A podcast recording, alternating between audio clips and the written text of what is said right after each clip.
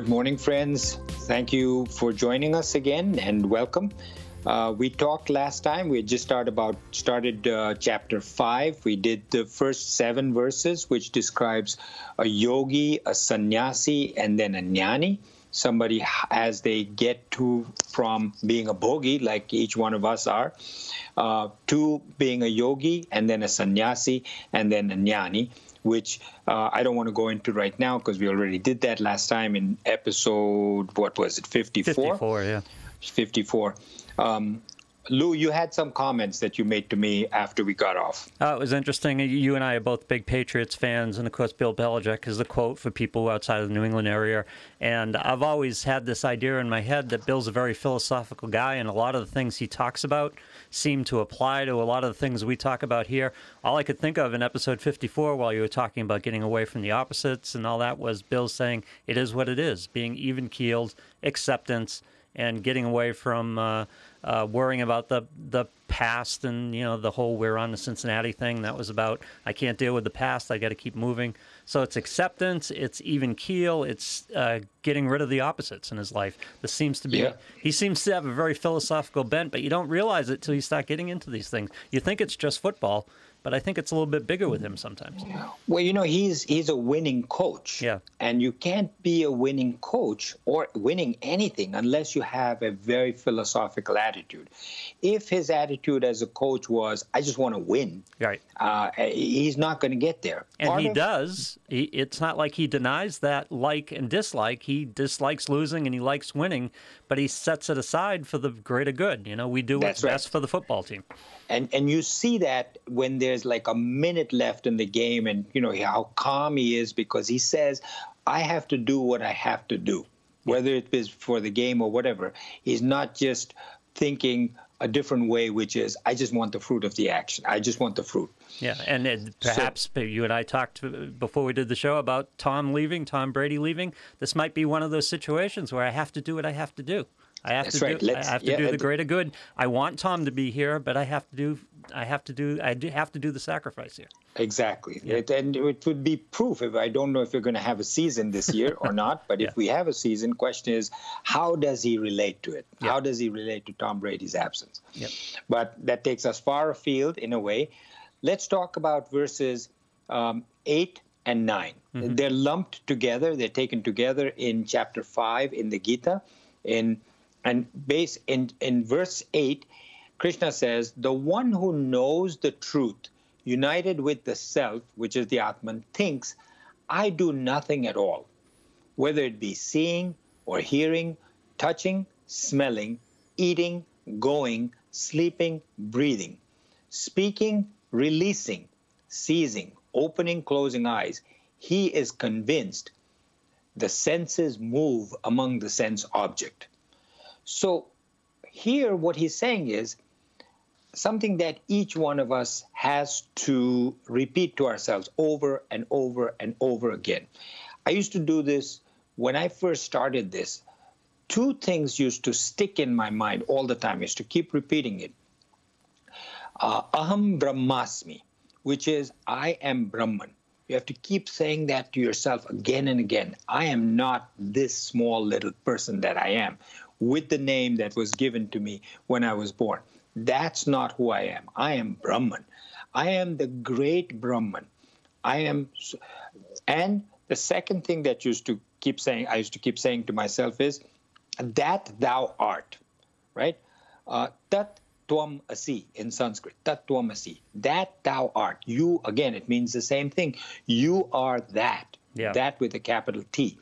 So Aham Brahmasmi and Tattvamasi. And in this verse, he says, I do nothing at all. I doesn't mean the small I does nothing at all. Um, people don't shouldn't misunderstand this to say I'm just going to sit there and right. say, okay, the Gita told me I can, don't have to do anything at all. You have to act. You must act. You must act as hard as you can and with sacrifice towards that higher ideal. But recognize that you, as the Atman, are doing nothing at all. Right. You're, you this you're not doing anything but the seeing, the hearing, the touching, All of this is happening because you, as the Atman, is providing life to your body, to your mind, to your intellect. And each one of these things mean something different. So, one of the things that I didn't understand when I first read it, because it's not given in a lot of places, where that word uh, releasing. You can understand seeing, hearing, touching, smelling, eating, going or walking, uh, sleeping, breathing, speaking, releasing. I said, "What is releasing? Mm-hmm. What are what am I releasing?" Um, and uh, uh, one of the swamis basically said, "Releasing refers to releasing from your body the impure um, uh, food objects after you imbibe them." You know, you, that's a part of the world too, of your life. You have to release. You have to release the carbon dioxide from your body. You have to release urine from your body. You have to release the feces from your body. You have to release the sweat from your body. Mm-hmm. I, the Atman, enables that to happen. It happens on an involuntary basis. I'm not doing it. The sweat comes involuntarily, but the kidneys produce this urine, but it's the Atman that is allowing it to happen, but I do nothing. The seizing, which is the hands, whatever it is that one takes, opening and closing eyes, right. he's convinced. Now, what he's also saying is that the sense senses, the sense organs and the senses move among the sense object. So while they're moving about the sense objects, he, the Atman just goes along. It's just a witness. Right. He, remember, I talked in the previous episode about a sadhu a sage, going about asking for alms, A L M S, alms, which is he goes to a house, knocks on the door, and says, Please, uh, I'm a sadhu, please give me something to eat. And the woman of the house gives him something that maybe he doesn't, is not too fond of, but right. he eats it. Yep. But at some point, the sense object that he gets, or something sweet, a dessert, he eats it. He has to like it. He likes it, but he the senses move among the sense object, but he's just a witness. The he, the Atman, the self-realized person's Atman, is a sense, wow, this is nice, I like it. But he puts it and he goes on. So the first spiritual practice or sadhana is to gain knowledge of all of this. And as you get knowledge, a lot of this becomes a lot easier for you to put into practical uh, use. In Sanskrit, it says Shravana, Manana, and Nididhyasana. So, Shravana is listening. That's what you're doing right now. Manana is contemplating, thinking about what it is that you listen to. And in the sixth chapter, we'll talk about Nididhyasana. Every thought is with I. Right now, when you think everything, I am the doer, I see, I saw, everything is the I. Aham means I, and ahamkar means I am the doer. And that's the arrogance.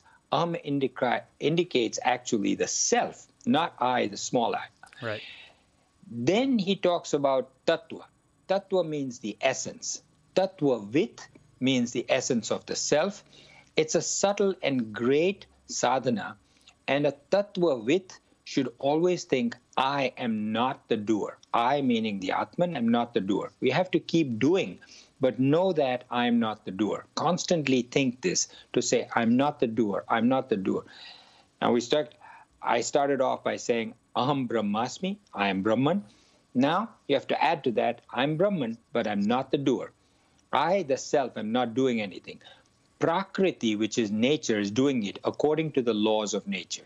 That's another aspect that I'm laying onto this.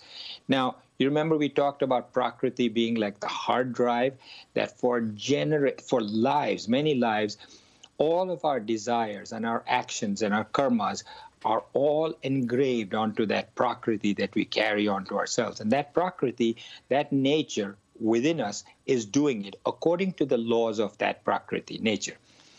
So, similarly, we are like an atom, so tiny but capable of immense explosive power. You put all these atoms together, you split them, they can be like nuclear power. Right now, I'm, in, I'm engrossed in my thoughts, so it prevents me from recognizing my greatness, each one of us. But just like an atom, there is enormous power within you, enormous. Um, we can talk about that some other time. The Atman doesn't do anything, just like the sun doesn't do anything. You may think, well, here's the sun. Without the sun, none of this can survive. Right. Trees can't grow, plants can't grow, you and I can't survive, the world, the earth wouldn't survive. But the sun is there, yet the world sees the sun doing all this, but the sun doesn't do anything at all. Right. Prakriti does it all. That is verse 8 and 9. Verse 10 is if a sannyasi dedicates all his actions to Brahman and he does not have any attachments, he is not tainted by sin, just like a lotus leaf by water.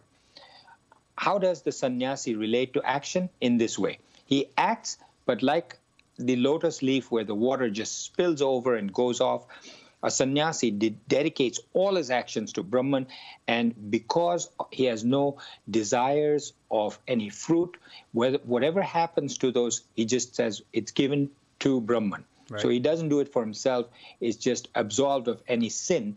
Nothing uh, reflects back on him. Verse 11 the yogis, having abandoned attachment, perform action merely by the senses, by the body, by the man, and intellect for self-purification. This verse talks about how does the yogi relate to action. The yogi's goal of purification is self-purification. That's his goal. A bhogi, somebody who's just looking to indulge himself, is now who is attached to his organs of perception and sense organs, indulges freely in their objects of desire. And those desires then just keep multiplying because the desires keep increasing. Um, they keep increasing their vasanas and desires because of that, as opposed to a bhogi, a yogi is determined to purify himself. He functions without involving his physical body and his sense organs, or his mind or its emotions, or his intellect or its thoughts. He is focused on reaching his spiritual goal. So he doesn't keep thinking about what he's getting out of this. And we talked about that in the previous episode how a yogi um, does this without selfish motive, and therefore he gets past that. And the last verse, which is verse 12 in this topic too, the yukta, which means the united one, some abandons the fruit of action and thus attains eternal peace. The ayukta, non united, is pushed only by his desires and is attached to the fruit of his actions. Therefore, he is bound. And we talked about this in the last episode. Right. Where we talked about what b- being bound meant, being bound by desires. So, my friends, sorry, this one was a short one um, because it's just this whole chapter is very short. It's only 29 verses. Um, but this topic, which is the second one, is a small one, but we'll catch up with it next time and we'll do verse 13 to 19. So thank you for joining us. I hope you can get onto Facebook and go on to the Facebook uh, site, which is the Gita Memoirs of a Psychiatrist, and send me your comments, criticisms, suggestions, uh, and questions, and yeah. I'd be happy to answer them. You can also listen to this on SoundCloud or any podcast. Am I right, Lou? Yeah, Apple Podcasts, Google Podcasts, Spotify, almost anywhere you find your podcast, you can find the Gita Memoirs of a Psychiatrist. And thank you so much, all.